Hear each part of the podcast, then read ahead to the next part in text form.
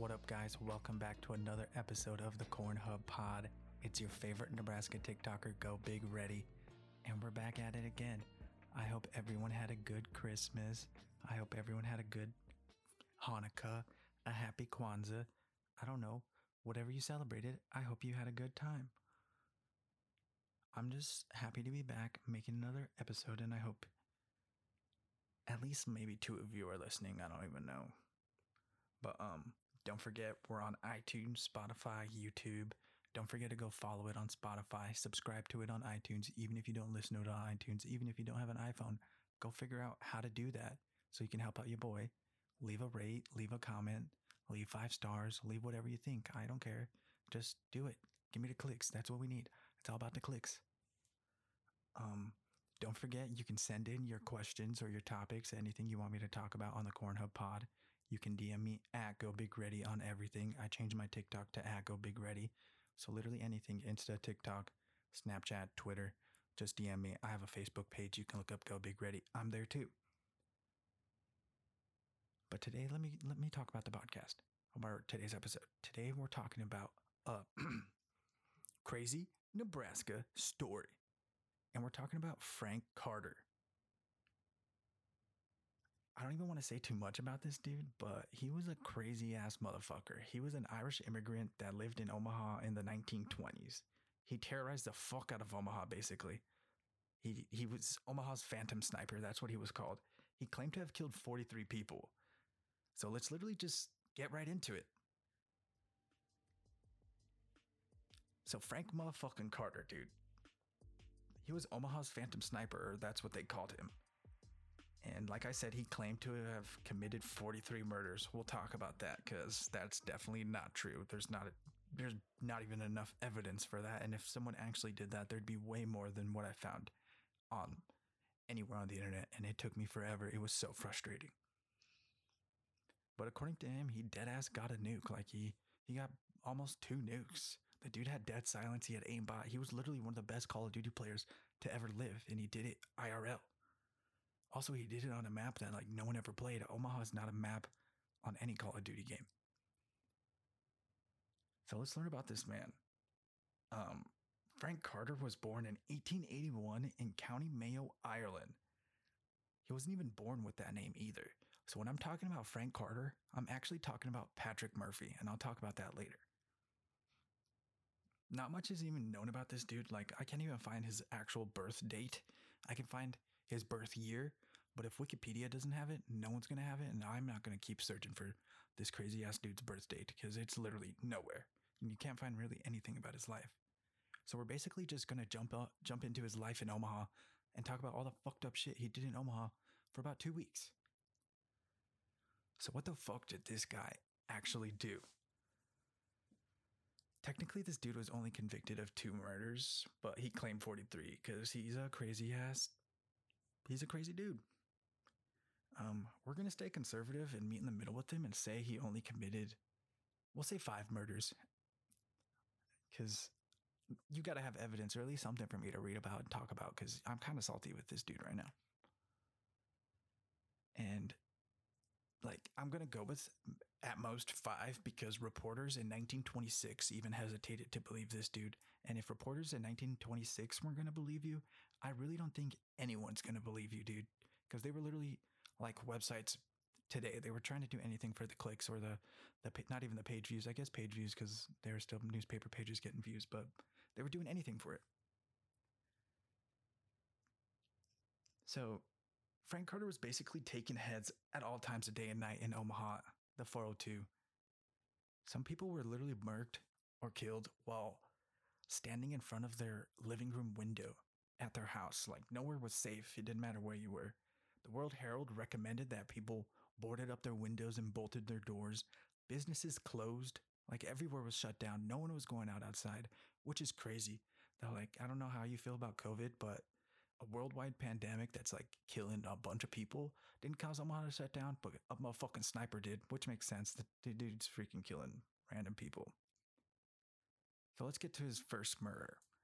Well, his first murder of a human, because this dude actually served some prison time for killing cattle, which I don't know why.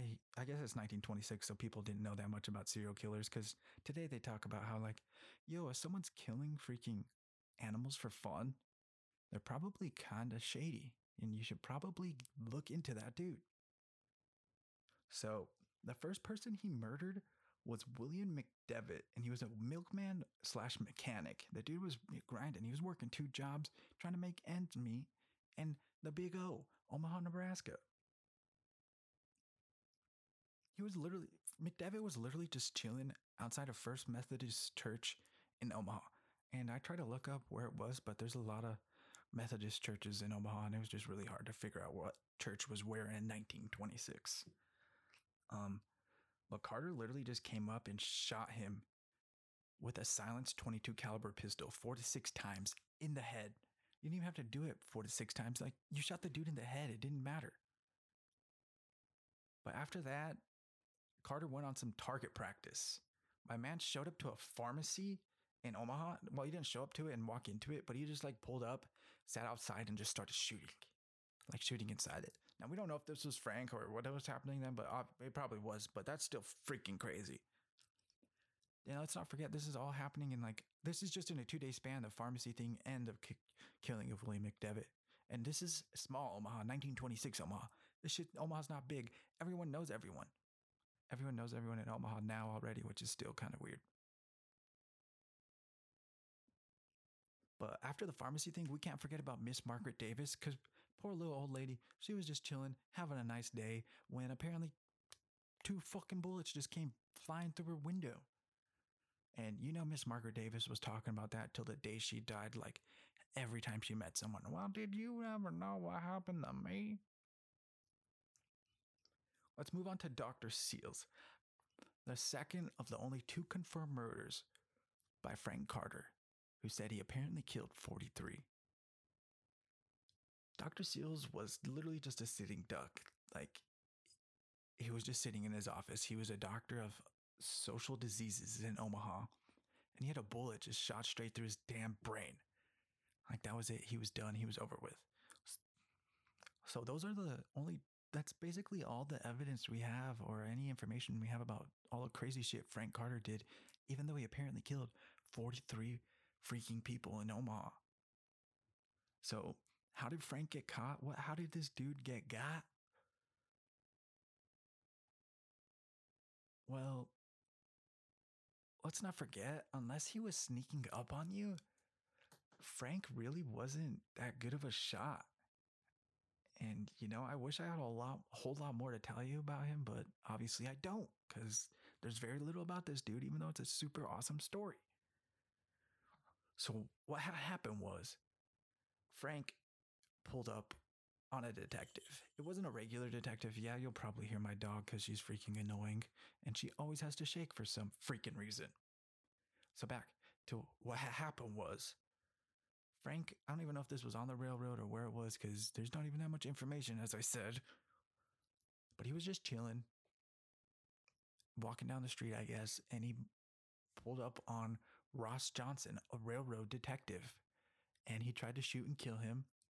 And guess what? He didn't kill him, because Ross Johnson wasn't just chilling like every other person.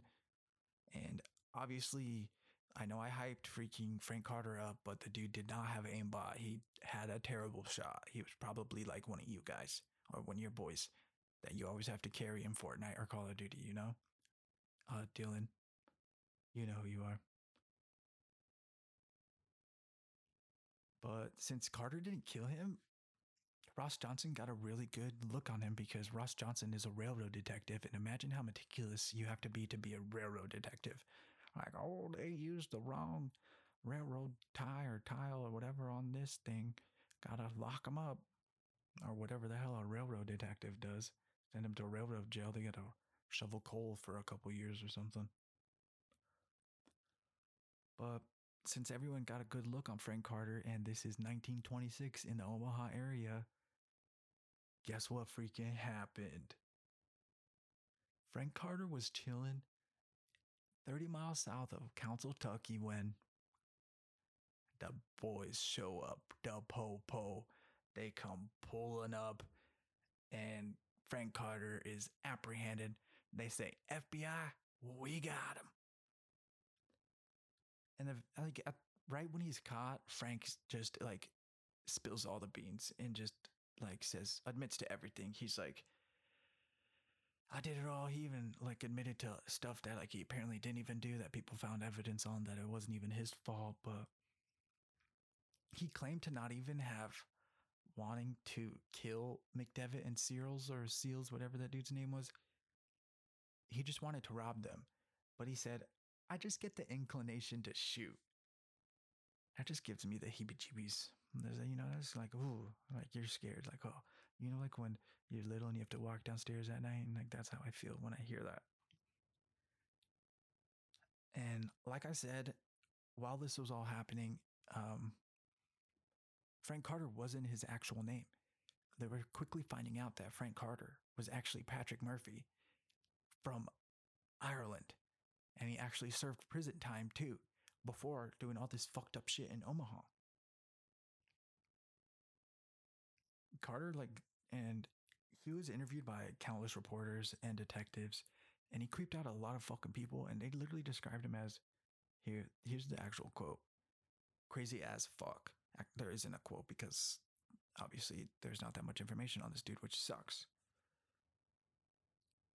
He maintained throughout all the whole investigation on him while he's caught and like they're trying to find all the evidence to convict him, he maintained that he killed 43 people, even though there was absolutely no evidence to support any of that. Like I said, even the newspaper people, the newsmen, the CNN and the Fox News of the day didn't even want to believe him. So Carter, he basically goes to court for the two murders of McDevitt and Seals. And the Lexington Herald wrote that he confessed to 43 murders to reporters, most of them obviously fictitious. Carter's lawyers, I wouldn't say they're good lawyers, because this dude is pretty freaking crazy, but they at least tried to help the dude out, and they tried to plead insanity for him. But since the dude was crazy as fuck, and it's 1926, and if someone says, nah, I don't want to plead insanity, and he already killed someone, they're going to be down to just give him the death penalty. Which Carter was so for instead of pleading insanity. He's like, nah, I want the death penalty. I want to be convicted of these.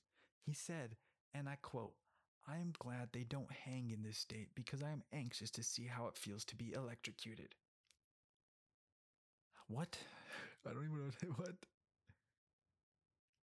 So on June 24th, 1927, that crazy ass fucking Frank Carter, aka Patrick Murphy, aka Omaha's Phantom Sniper from Ireland, gets his freaking wish. He was put to death by electric chair in the Nebraska State Penitentiary. Homie was honestly ready to go. He said, be sure to get this right, or be sure to fix this right so that it will get me the first time. He said that to the guard when he was putting on the sponge and like the little thing to electrocute him, if you've ever seen Green Mile. Like, what? This dude was... His last words, according to witnesses, were as creepy as you would expect. And it's the 1920s, so obviously there's multiple versions. And one of the versions is he says, let the juice flow. But like I said, since it's 1927, apparently the San Diego Union has to have a version for something that happened in Omaha, Nebraska. And apparently all he gets out is turn on the juice, like he doesn't finish juice. And that's how Frank Carter comes to an end. And that's everything that he did in a 2-week span to terrorize the fuck out of Omaha, the 402, the Omaha metro area, Bellevue, Papillion, Council-Tucky, 30 miles south of Council-Tucky. Like, that's just insane. I can't believe that's a dude that crazy, that creepy, that wild lived in Omaha and was just doing that in Omaha. And that's all I got to say about him. So if you guys enjoy the podcast and if you want to hear any more crazy Nebraska stories, or if you have a crazy Nebraska story that you like, don't forget to DM me on Insta or TikTok or Twitter at Go Big Ready. Follow the Corn Hub Pod at Corn Hub Pod on Twitter, Insta, like everywhere. Help your homie out. I hope you all have a good day. GBR, fuck Iowa.